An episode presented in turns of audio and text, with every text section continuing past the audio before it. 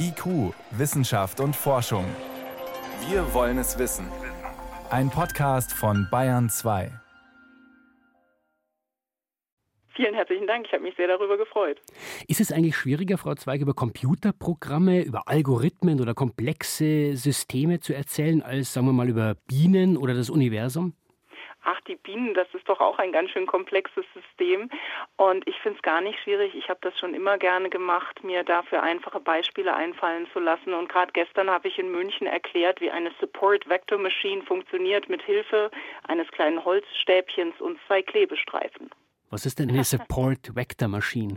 Ja, das klingt eigentlich ganz gigantisch, aber im Wesentlichen versucht man damit ähm, Daten, die man hat, zum Beispiel, wenn man weiß, das sind Bewerbungen, wo wir die Leute nachher eingestellt haben, das sind Bewerbungen, wo wir die Leute nicht eingestellt haben. Da versucht man eine Trennlinie zu finden zwischen diesen beiden Gruppen. Und wenn man die Trennlinie dann gefunden hat, dann kann man die verwenden, um für neue Bewerbungen eine Vorhersage zu machen, ob das eine Person ist, die man wahrscheinlich einstellt oder nicht. Und das kann man halt mit einem kleinen Schaschlikspießchen nachahmen. Was macht Ihnen so viel Spaß dran, gerade diese komplexen Themen so zu vermitteln? Ja, ich fürchte, da sind meine Eltern dran schuld. Meine Eltern waren beides Journalisten und meine Mutter hat sich immer sehr für Mathe interessiert, aber es war ihr nicht so ganz eingängig.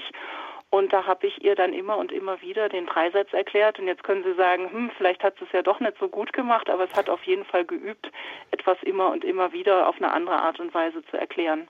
Jetzt hören wir ja jeden Tag vielfach inzwischen von Algorithmen, ohne dass die meisten von uns wissen, was es damit auf sich hat. Wie erklären Sie denn meinem zehnjährigen Sohn, was ein Algorithmus ist? Na, dem Zehnjährigen, den würde ich wahrscheinlich sagen, wenn du einen Lego-Bauplan hast, dann ist das ein Algorithmus. Das ist eine ganz detaillierte Anweisung, wie du was aufbaust. Aber welche Steinfarbe du jetzt nimmst, das ist eigentlich egal. Und dann kannst du ein buntes Haus machen oder ein rotes Haus oder ein grünes Haus. Die Anleitung bleibt immer dieselbe, aber mit ein bisschen anderen Daten, also anderen Lego-Steinen, schaut es dann immer ein bisschen anders aus. Und wie erklären Sie uns Erwachsenen, was die Algorithmen mit unserem Leben zu tun haben? Ja, die Algorithmen, die sind im Moment eigentlich ganz viele unterwegs. Viele von denen, die merken wir gar nicht mehr, wenn wir irgendwo was im Internet suchen oder wenn wir uns den kürzesten Weg geben lassen.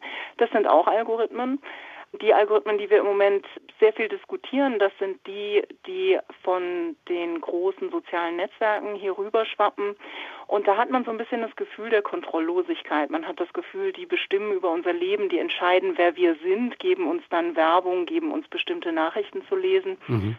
Und ich denke, diese Art von Algorithmen, die machen uns ein bisschen Sorge, aber trotzdem kann man da was machen.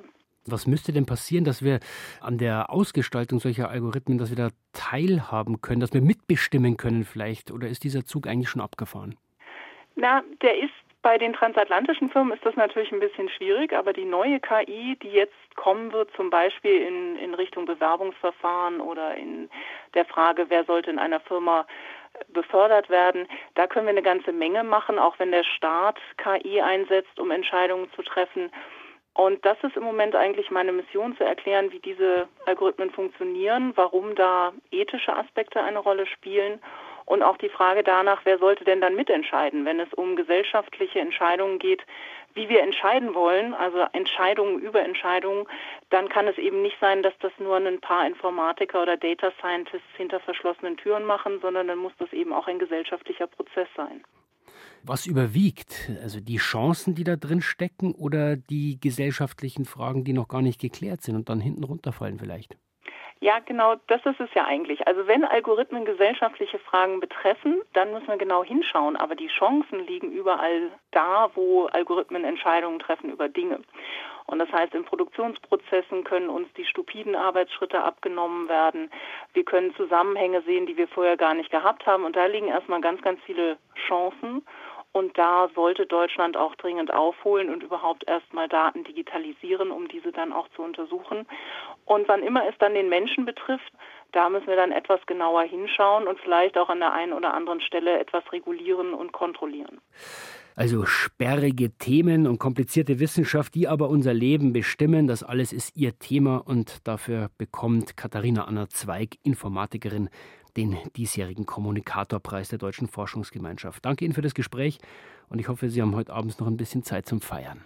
Na, das wird sich noch weisen.